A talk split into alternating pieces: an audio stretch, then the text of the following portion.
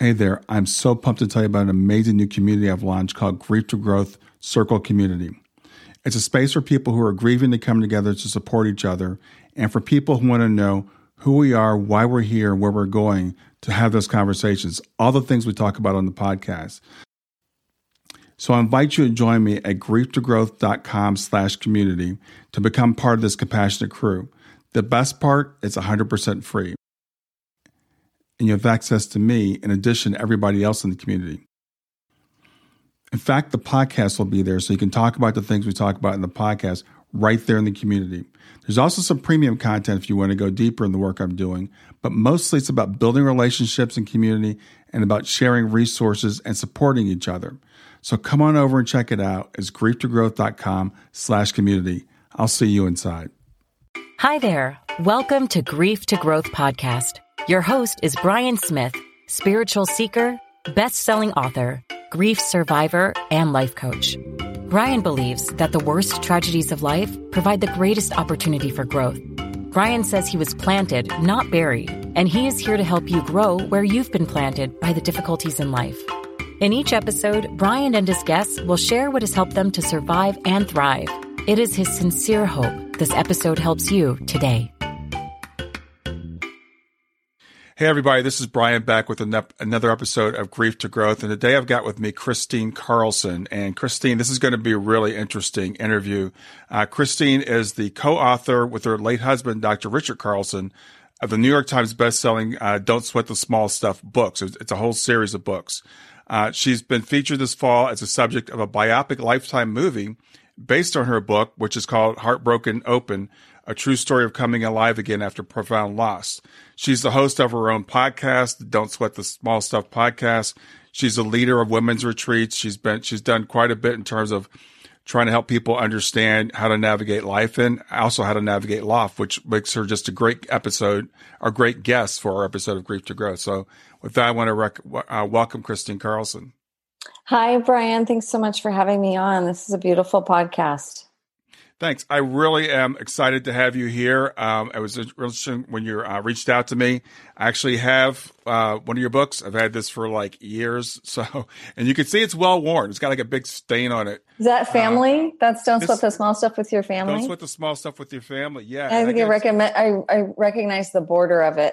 I don't yeah. see the words. I'm sure it probably has a new cover by now, right? Yeah, yeah, it does. It does. Yeah, this this is an old version. We got this when our kids were little, and uh, like the pages are yellowed. And my wife and I, this really um, helped. And I think I actually got the original book too. I couldn't find that, but I love it. It's just very um, simple, easy to follow advice that's extremely helpful.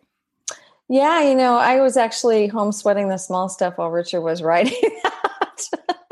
he was after. I think that was about the third book in the series, and he was really on the road a lot, writing his books from the road. And we would talk in the mornings and I'd be like, Oh, you got to write about this. You have to write about that. mm-hmm.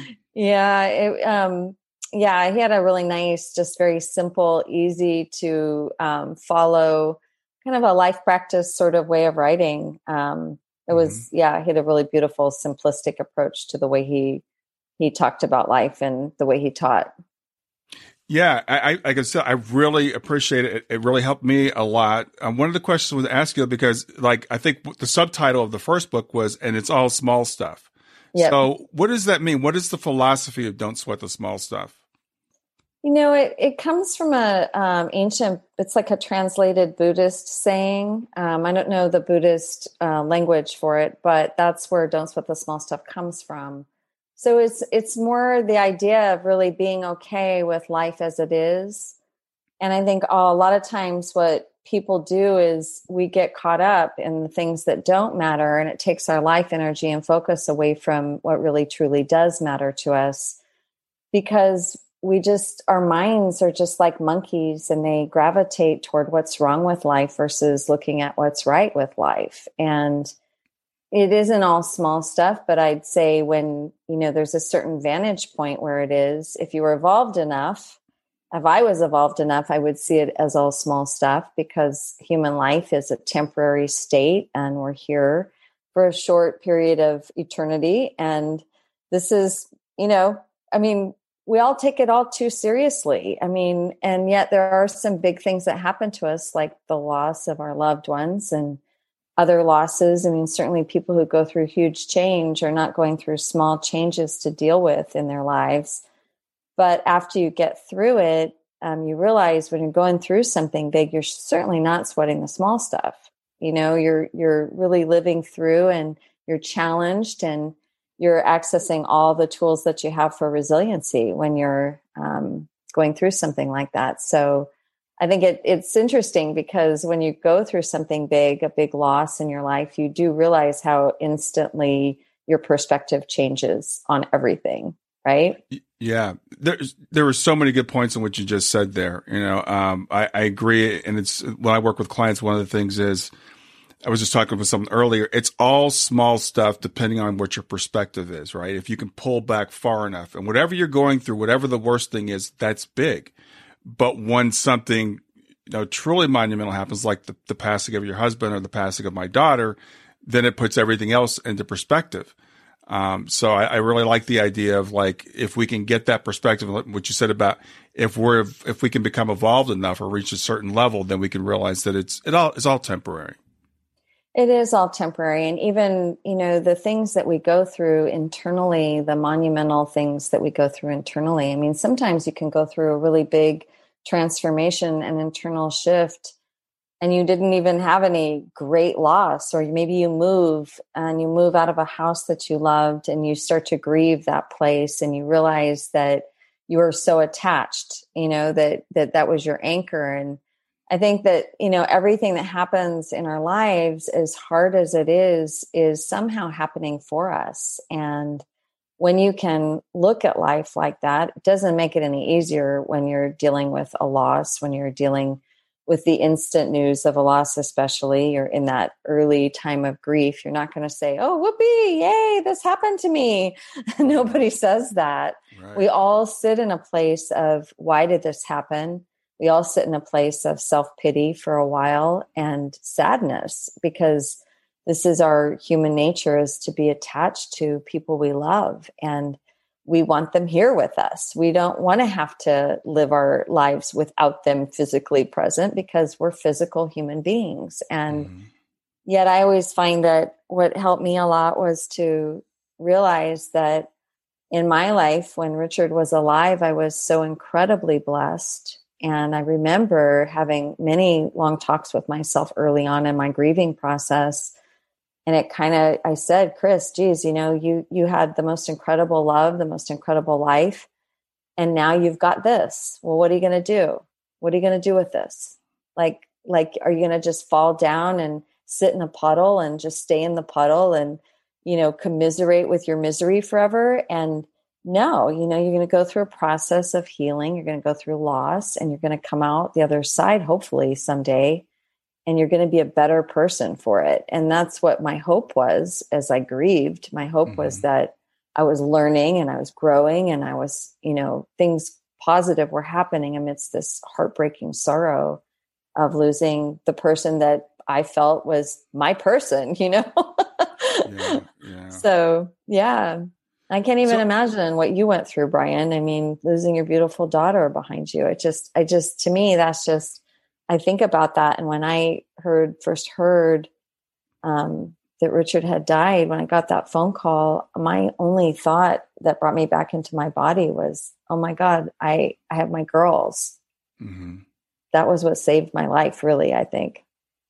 Yeah, so I, I don't mean to pry, but um, was this passing sudden, something that you weren't prepared for? Oh yeah, yeah. He um, he went to San Francisco Airport the night before a book tour, and he stayed because he got on a six a.m. flight to New York. And um, on the descent of that flight, he died from a pulmonary embolism. Mm, sorry. Wow. So that's a blood clot that travels from your leg to your lung, and on a descent of a flight, it's lethal. It it just explodes, and then you die instantly. So, yeah, it was very un. We were very completely unprepared. It was it was sudden loss. So, Yeah.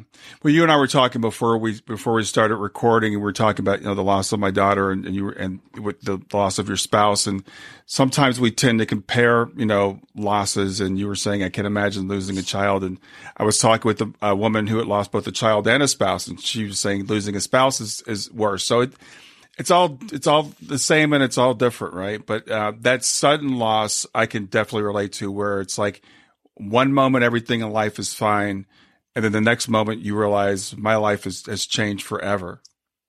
Yeah and so has your future dreams and you know everything has changed. Um, and i think like the hardest thing i believe to reconcile in loss is the loss of your future and also most people want they're trying so hard to get back to the life that they had.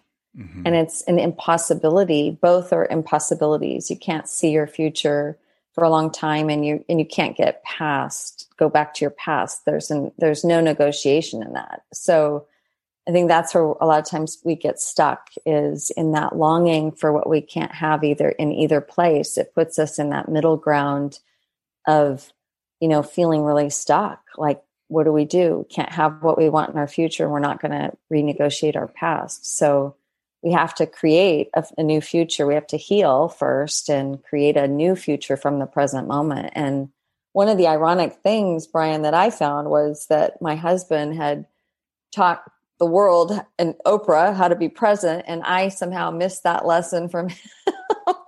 and I wasn't living very present when he died. I was thinking, oh, I have 50 years with Richard, you know. So mm-hmm. it really, mm-hmm. but during my loss and during my grieving process, I realized after a year of how presently I had learned to live in grief. And I thought that was so powerful that Richard had taught me that through the loss of him to live presently because I really was very uh, early realizing that the tools that I had were present. I just wasn't practicing them. So I started to practice really living presently because living in my future was far too painful and living in my past was far too painful Mm-hmm. And so I'm, you know, I'm, I felt like, okay, I can handle the present moment. You know, even when yeah. I'm grieving, I can handle the present moment because I'm not torturing myself. yeah, that, that is a great point. You know, uh, actually, just this morning, I was doing a meditation about being in the present, and there's nothing like grief to bring you into the present because it just as you said, does. you, you know, you can't change the past, so we can torture ourselves by trying to go back there in those early days, we can't even imagine what the future is going to be like. In fact, sometimes we don't even want there to be a future. No. So all we can do is focus on right where we are right now. And that, that is a, a valuable lesson if we can learn to carry that forward, even as we're healing from the grief. But as, as human beings, we naturally think about the future of our kids. We think about the future with our spouse. It's part of, you know, we have to, we have to do that some, but it's really important to live in that, in that present moment. Absolutely. So, uh, I, wanted to ask you. So after living, you know, with with the, the whole franchise of the "Don't Sweat the Small Stuff" books and, and everything, I would imagine, and I even heard a little bit of indication that built some resiliency in you before Richard even passed. So did you feel like you were at least a little better prepared? Yeah, you know, people um, over the years have always asked me, "Is there a way to prepare for loss?" And I, I say, "Well, the only way I know to prepare is." How to how you live presently because you know if you practice um, a really powerful life of gratitude and you are working on your soul and working on your spirituality and developing your faith muscles you know your your practice of spirituality for me is is everything mm-hmm. to um, how you're going to transcend these circumstances you know i I grew up in a very Christian household, but when I met my husband, my whole ideas about life opened up and I was reading books from Ram Dass about Be Here Now and I was reading Wayne Dyer, The Erroneous Zones and I was reading all these, you know, learning about all these cool therapies. I went from Oregon to Southern California. I'm sure it was my parents' worst nightmare in a lot of ways, although they did love Richard. I mean, they absolutely loved him, but I had we were kind of um, grew up in the cusp of the New Age movement, and so mm-hmm. I'd say by the time Richard and I were um, parents, we had done every modality of healing that ever was known to uh, man. We'd done everything, you know, Reichian breath work, holotropic breath work, mm-hmm. rebirthing. You know, we'd done psychotherapy. We were meditators. I mean, we were very, very um, healed mm-hmm. Mm-hmm. by the time we became parents, and and um, you know it's it's just it's such a journey. And i think the but all of those things and and my study and our and our personal study together and our spiritual beliefs and our philosophy of life and how we lived life it was all very solid and rock solid in both of us. And yeah. i definitely had this just true belief and knowledge that this wasn't an accident like i i didn't want to accept it initially but i just was like you know what? He didn't just die. He he's he's he's he's passed to where he's supposed to be you know? Like i didn't want him to be there. I didn't want him to go there at this time. To me it was 50 years too early but somehow there was something in me that said this is this is not an accident. This is meant to be you know? And and um and I just had to hold on to that faith that I was pretty pissed at God for a while. Like I, you know, think that's pretty normal. I was pretty pissed at the whole situation, but mm-hmm. then I just mm-hmm. said, you know, something good's going to come out of this for me. I just know it. It has to because Richard was amazing and he was he was his life to me was um, changed who I am. You know, changed my life and who I am as a woman by being married to him and being loved by him and sharing life with him. So I, I thought his death has to mean just as much. And she sure did. It really blew my world wide open. I'll tell you that. yeah. Isn't that amazing? You know, how that happens. And, uh, you know, and the thing is, as I'm teaching people resiliency and living in the present moment, all that stuff, it, it dawned on me, it's like, you don't have to go through grief in order to pick up these tools. You can pick them up earlier. And for someone like yourself, you know, even though you weren't preparing for this loss in particular, you were building those spiritual muscles, as you said, to get yourself ready for whatever. And resilience is resilience. And we can build that at any time through these, these great practices like you talked about. And, you know, books like Don't Sweat the Small Stuff can be very helpful and, and very practical day to day ways to, to, to, get that mindset of living in the present, of, of practicing gratitude. Um, and, you know, and looking at life, as you said, okay, I, this is not what I wanted to happen, but I believe it was meant to happen. And that, that's something I think is really, uh, profound. It is. I think the other thing, Brian, that I realized is after I healed, you know, after I really went through grief, I realized I, I, wrote a book called From Heartbreak to Wholeness The Hero's Journey to Joy. And I mm-hmm. realized like how important Joseph Campbell's work has been to the world and how there really is this mythical hero's journey that many of us decide to walk. You know, many of us decide to take that path and it and it's it's within us. It's not like he points to that. It's not like it's it's not like he designed it. It's like this this human design that it's in our DNA to choose either to be a victim or to be a, a hero in our own circumstances. And it's not as if we choose once, we have to choose it every day and choose it many times a day. It's like choosing to be present. It's not like you can say, Oh, I'm going to live presently today it's like you have to say i'm going to leave, live presently now and now and now and now and now and now and now and it's an ongoing process and it's so interesting because i realized that i um, as i walked this path of you know choosing to allow these circumstances to turn me into a better person um, i also realized something really profound and that was that when we love life first, life itself, it, it's like there's something biblical I remember as a child saying you have to love God first before mm-hmm. anything else. And and I never really understood that because I thought, no, you love your partner, you love, you know, people, you love, you know, and but but now I understand that loving God is the same as loving life itself, the very nature of what life is. And when we can have that great love affair with our lives, it doesn't mean we don't hurt and loss. It doesn't mean we don't grieve, but it means that we've always got something really profound to return to. And that because life itself is our greatest love and everything else is part of that. And when I really discovered that in myself, uh, it changed everything for me. It mm-hmm. changed that I had everything was my future dream now because I I love my life. And so the question then became, well, what do I love about my life, and what do I love now, and what what is fun, and what brings me joy, and what do I feel passionate about? You know, these are the things that drive me now.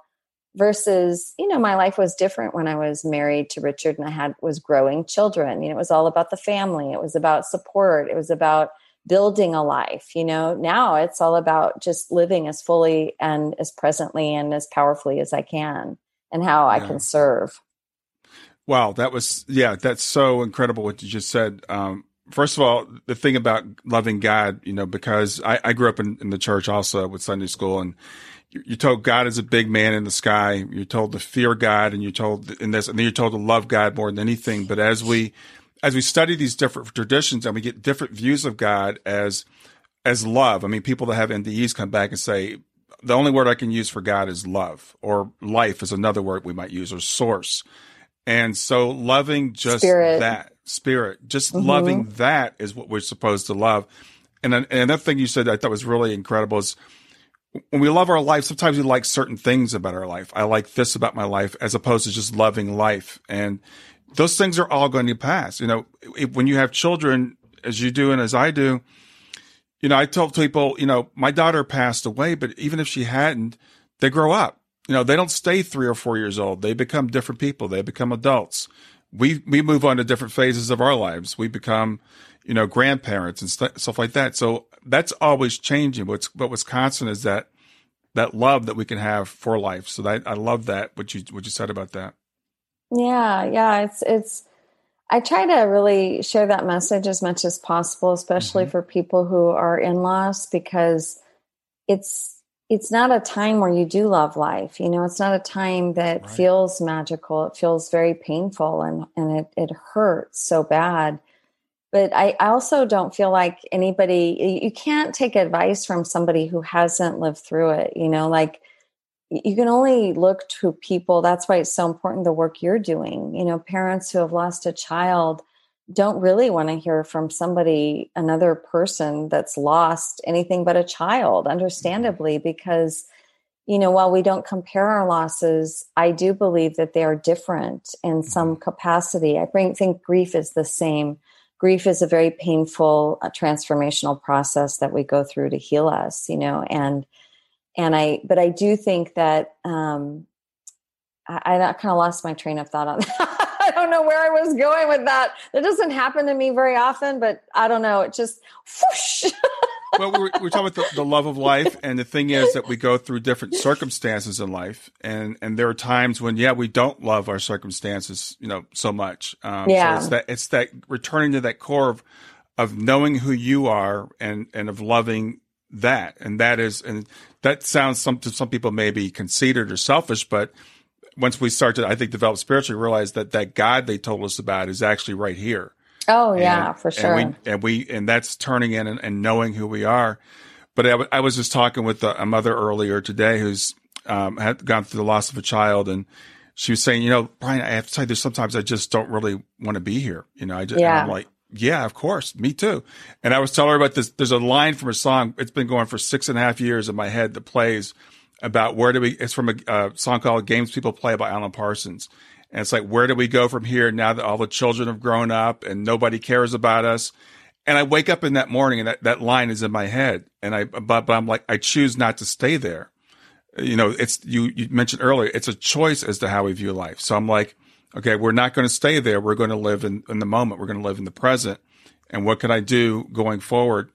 Carrying my daughter with me, which is why she's always in my background, because I'm still trying to make her proud. I, I believe that what happened to her was not an accident, um, that it wasn't something that was done to me. It was something that was done to reveal, you know, what I can become and what we can become, you know, in, in the light of that loss. We'll get back to grief to growth in just a few seconds. Did you know that Brian is an author and a life coach? If you're grieving or know someone who is grieving, his book, Grief to Growth, is a best selling, easy to read book that might help you or someone you know.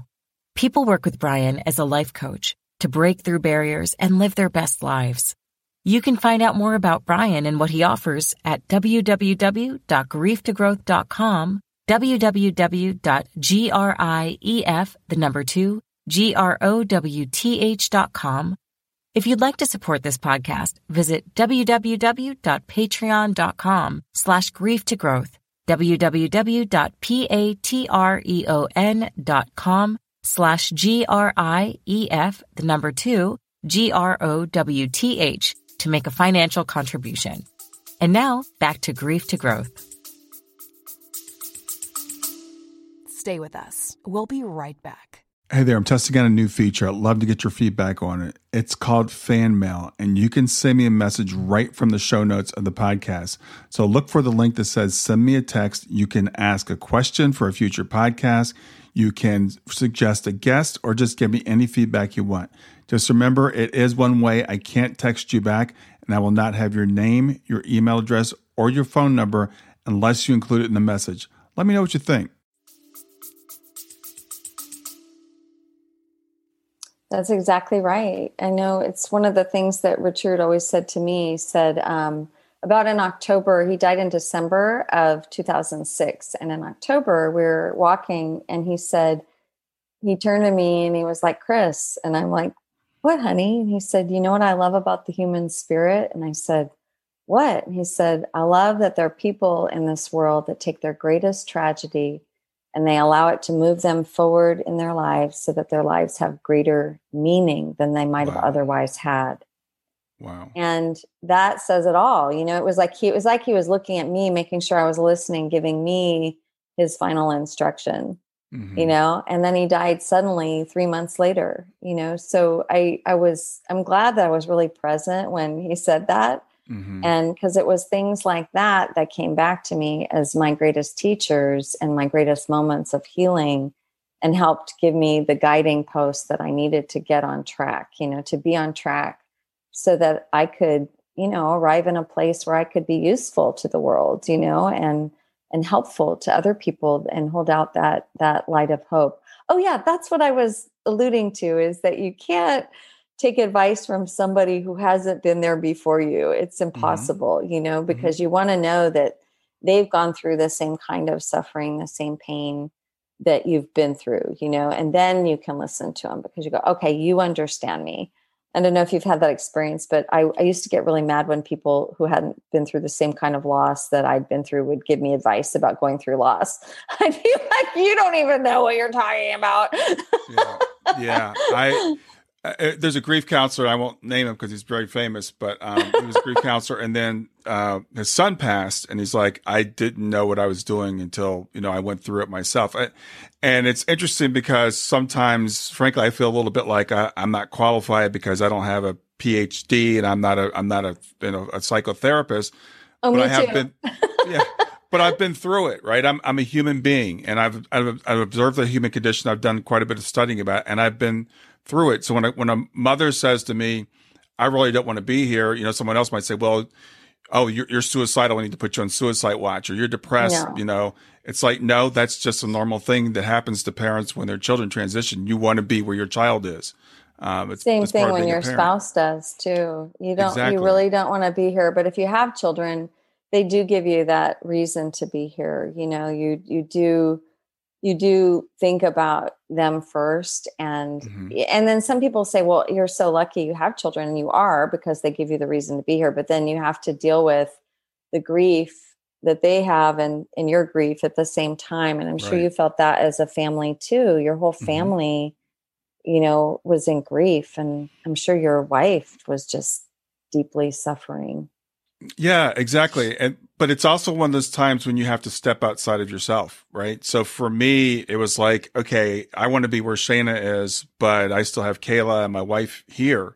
So yeah. I need to be here. I need to be here for my parents who were, you know, going through the loss of a grandchild. So it it really kind of brings us all together and, and grief can be a very shared experience. And I tell people we need to share it with each other and, and tell each other how we're feeling so we can all heal together and we're all going through our own personal things. Absolutely. Absolutely. Yeah, it's quite an education, isn't it? It is. It's a real, it's a real, I know for me, it, it was kind of like you. And, and I think it's interesting if we look back and we think about life usually sets us up for these things, you know. Totally. So in your case, you had, you know, you and Richard with the Don't Sweat the Small Stuff books and him being who he was, uh, and, and all the stuff that he's teaching and that, and that remark he made a few months before he passed, which we look back and Shana said similar things, you know, about not being afraid of death and how she wanted to be buried. She was only 15, you know, she made a comment like that a few weeks before she passed and we can see life kind of set us up for this. So I studied a lot about about the afterlife before Shana passed because I had a personal fear of, of death, and so I knew similar to what you did when she when she passed. I was like, I was never where is she? Is she okay? You know, will I ever see her again? I was able to not have to go through that. It doesn't mean I got to bypass grief entirely, but I didn't have that that issue at least. And I, I hear the same thing coming from you. Yeah, I um I also had an interesting my whole life it seemed like I was always talking to people that had near death experiences. It was the weird it's the weirdest thing. Like I would get in these conversations with people from the time I was in high school. I mean, it's just so strange. Hmm. I'd, I'd bump into these people in weird places or weird meetings or business meetings, and then they suddenly would start sharing their near death experience with me. And I think, why are they telling me this? And this has happened for the fifth time. And and um, and I one time had to got a I got to have a um, conversation with um, this woman that wrote "Embraced by the Light." And did you ever mm-hmm. come across that book? Yes. Um, yes. Yeah. Is that Betty Eadie? Yes, Betty Eadie. And so I mm-hmm. talked to her on the phone once, and and and really it was just you know incredible. I was really very interested in near death experience, so I did have a sense too of of what life after life what our afterlife or our permanent life is like. And and mm-hmm. and it helped me a lot because it also for me um i had a lot of really crazy spiritual experiences after richard's death where he was right around me. And i could i mean it's just like some real weird things you know where he was very like i could see lights and other people could see them too. And you know mm-hmm. just crazy stuff you know mm-hmm. like so and i think some of that is just that you know when your belief is the way it is it opens your you up and the veil becomes very thin and they can really reach you and and you mm-hmm. can reach them and and it was very important for me to know that richard still was present with me that i wouldn't be without him it was one of the ways that i um I, w- I really carried forward my relationship with him instead of thinking of death as the end I really did think of it as a transitional change in our mm-hmm. relationship, mm-hmm. you know, and and one that, you know, wasn't accidental, but maybe even a soul contract between us. So Yes, I can I completely uh, resonate with everything you just said and you you talked earlier about the hero's journey, which is something I use a lot. I talk to people a lot about because people will say to me, "Well, why would I why would I choose something like this? I, I wouldn't choose this life. I would choose a nice, steady life where, you know, I got to live to 95 years old and got to die in bed with my spouse next to me, you know, eh, both in our sleep, you know, something like that. That's the life I would choose. But I think that the hero's journey tells us that human beings, we, we like the adventure. And I, and I, I, the analogy I'll use with people, like if you, if there was a movie that came out and nothing ever happened to the hero, Nothing bad ever happened. You wouldn't even watch it. Nobody would care. We always want to see them get into trouble, get in a situation where it looks like there's no way they can get out. The worse the situation, the better the outcome, and the better the ending of the movie is. And I think I believe that we plan our lives kind of similarly. We say, let's let's let's plan an adventure. Now I, I am I'm not an adventurous person. Like I would never go skydiving. I don't even Me like neither. Travel. I, I, love to travel, but I won't go skydiving, and I won't go into a shark tank either. My my friend is doing that this weekend. My girlfriend. I'm like, why are you doing that? Yeah, yeah. I don't need so, to scare myself. Life is plenty scary. exactly, but but I believe that, and, and Shana Shana was the adventurous one. She was the one that wanted to have all the experiences and and stuff like that. So I I've come around to the point now where I'm like, yeah, I can see why I would plan this. I can see why I would want to test my resilience. I would, and we, and, but we don't, we don't come in unarmed, right? So you, you talk about these little things, I call them Easter eggs, like, you know, just kind of hidden in there to, to show us that the matrix is really just the matrix. So like, you know, Dr. Carlson making that comment, you know, to you right before he passed, which was like, this is going to come back to you when you need it. You know, this is going to be there that you're going to see this wasn't an accident. Yeah, no, absolutely. Absolutely.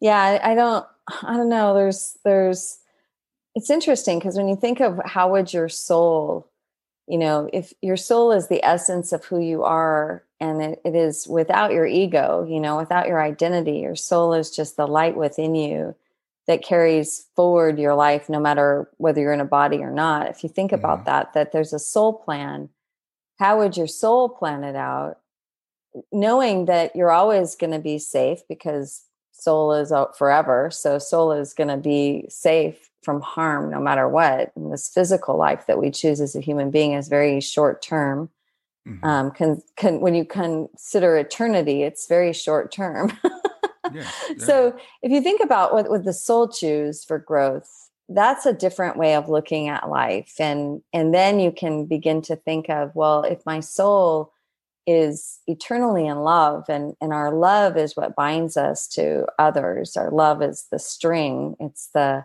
it goes back to the string theory even and you know you think about how connected we are forever to somebody in love and what would the soul choose and how would the soul choose to serve and how are these two or 10 or 100 souls going to serve each other in this life then it starts to kind of begin to make some sense that the soul would be choosing human form as an adventure and that it wants to be physical for a time it wants to be alive. And what is alive is is feeling life. It's feeling all of the emotions of life. It's feeling mm-hmm.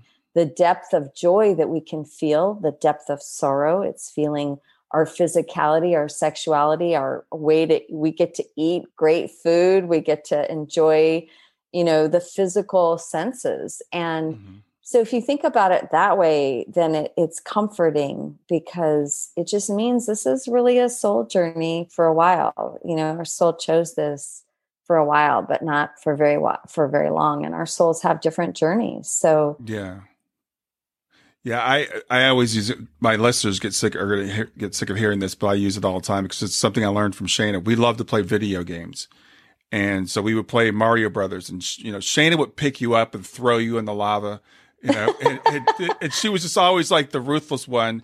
And after she passed, I realized, you know, our, this life is kind of like a video game, you know, because when when Mario dies on the screen, nobody mourns Mario it's just like you're sitting on the couch. Mario's just an avatar. He's just a, a representation of you. And that's what our bodies, I believe, are.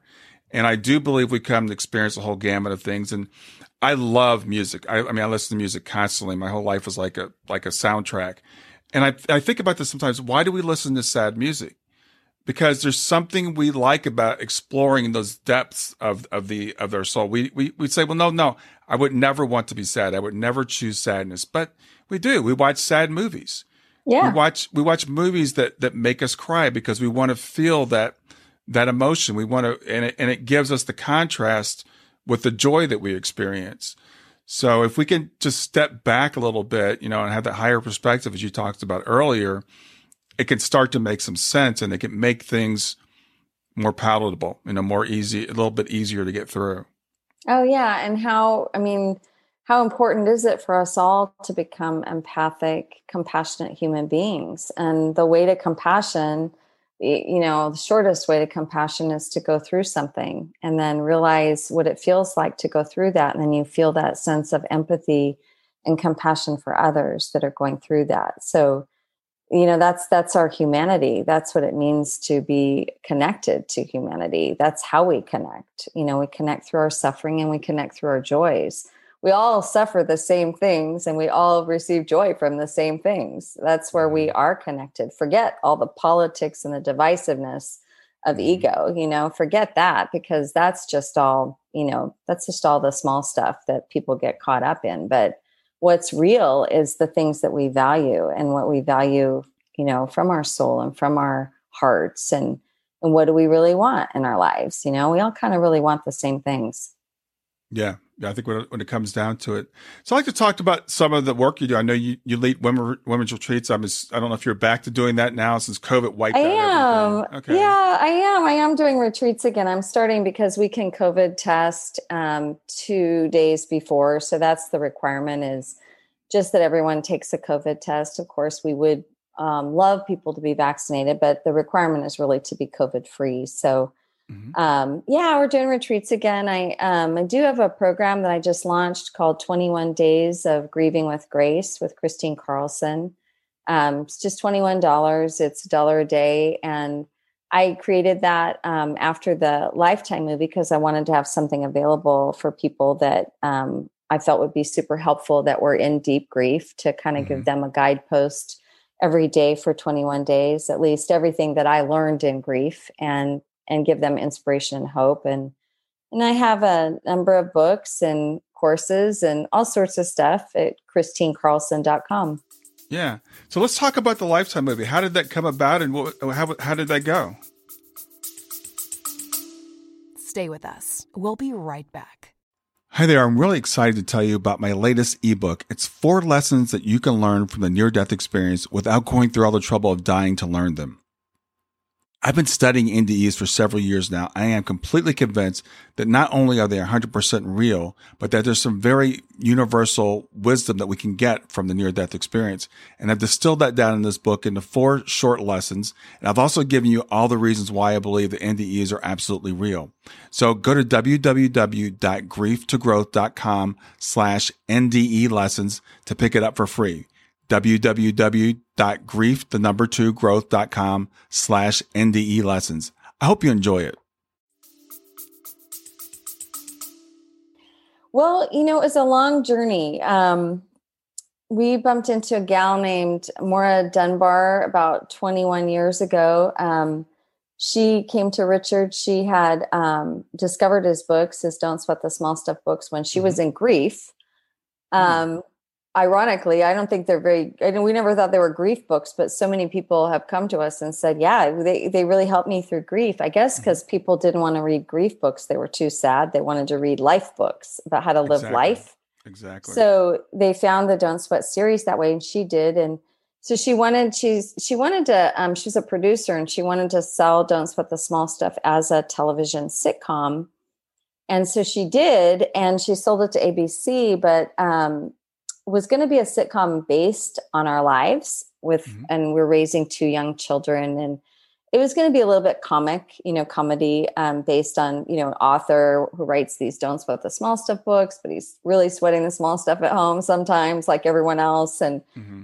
and um and then a new executive came in and they they didn't want to do it and then we were like phew, you know, because we thought that would have been way too much pressure for our kids to grow up with after we really figured it out. Yeah. We were like, really, we were sweating that, you know, we are like, maybe this isn't the right thing. And then, um, you know, fast forward, Richard died, um, I don't know, it must have been about seven years later. And she came back to me and she she wanted to visit me and just touch in with me. But then she said, I really want to still do something with this if you'll allow me to. And I said, sure, I'm open to whatever, you know, as long as I can take a look at it and make sure it's in alignment with us and our brands and our mm-hmm. brand. And so um, she then sold it to Sony tel- Television, and then they had it for two years and didn't do anything with it. And then um, she came back again, you know, four years later, and she said, "Hey, um, Lifetime has asked for the rights to Don't Sweat the Small Stuff um, we want to you know write something that is you know really positive for the brand and will you let mm-hmm. us do it. And so i said yeah and they wrote this story and i read the story the script and i was like eh it's an okay story and but they didn't like it either. And so um, they then Maura said hey we want to do your story. We think you have the don't sweat the small stuff story. Mm. and so i was like wow okay you know i mean i'm sharing my story for years. Why not? You know and and um I talked to my daughters about it and they were all on board. You know, they were they're grown now, you know, they're this is 15 years later, so they're mm-hmm. grown and they're like, "Yeah, it's fine. I think it's great for you. Let's let's yeah, do it."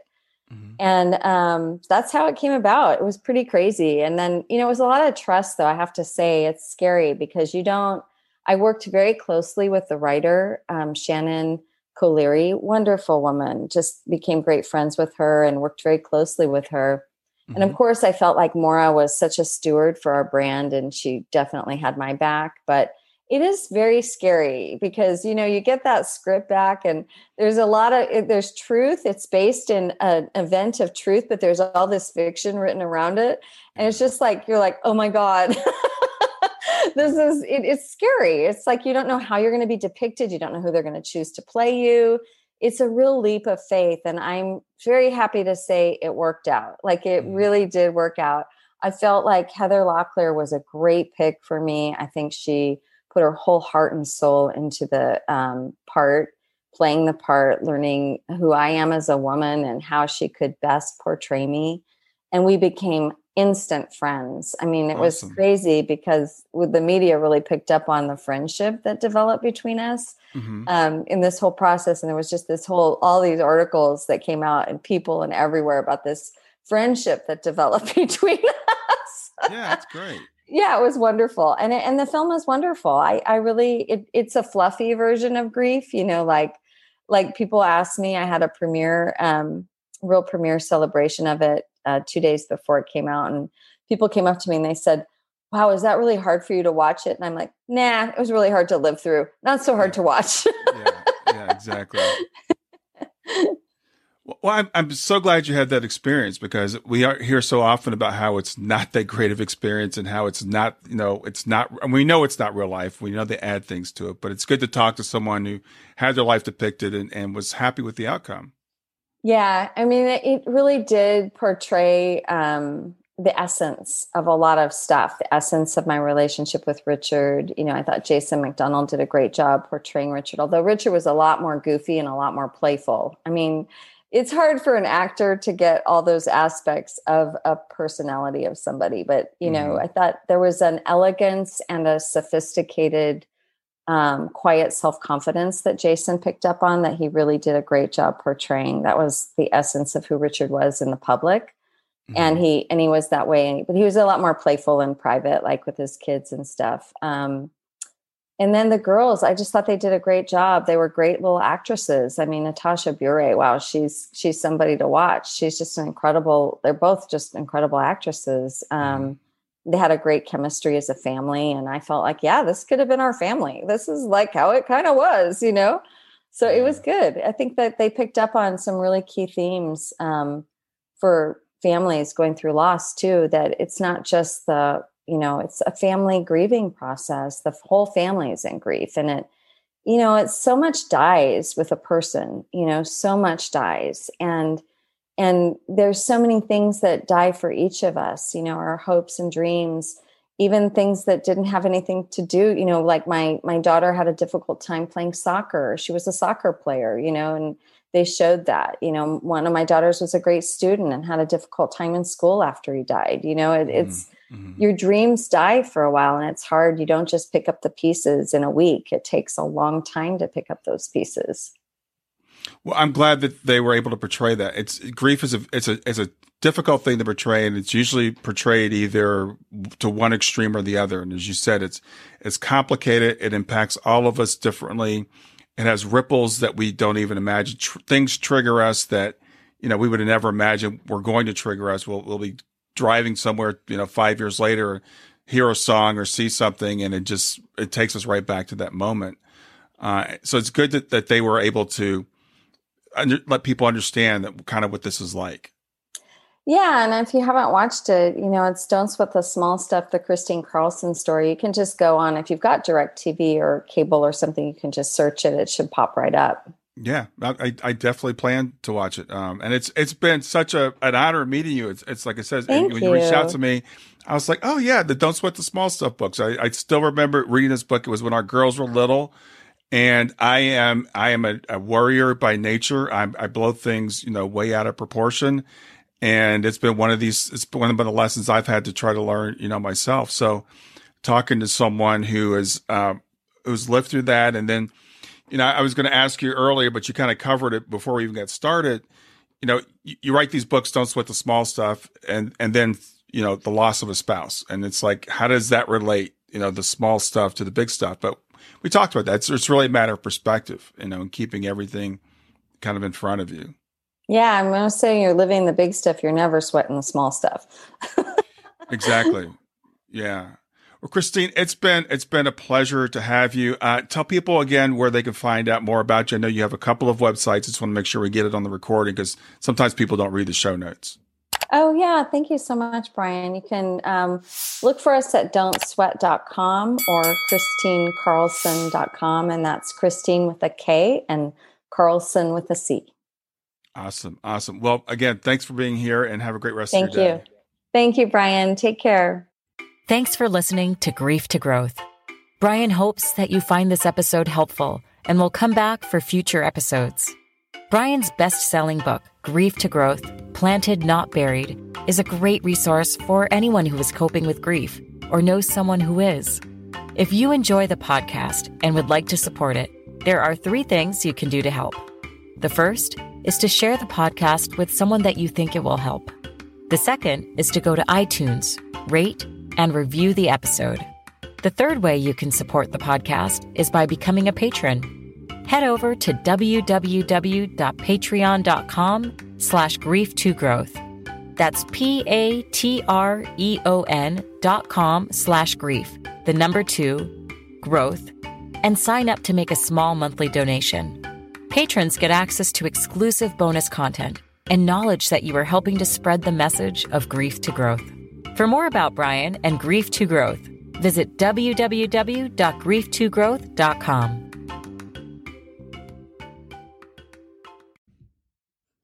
Hey there, if you liked this episode, come on over and talk about it. Let me know what you liked. If you didn't like this episode, come on over and talk about it. Let me know what you didn't like. Go to grieftogrowth.com slash community and look for Talk About the Podcast. I'll see you there.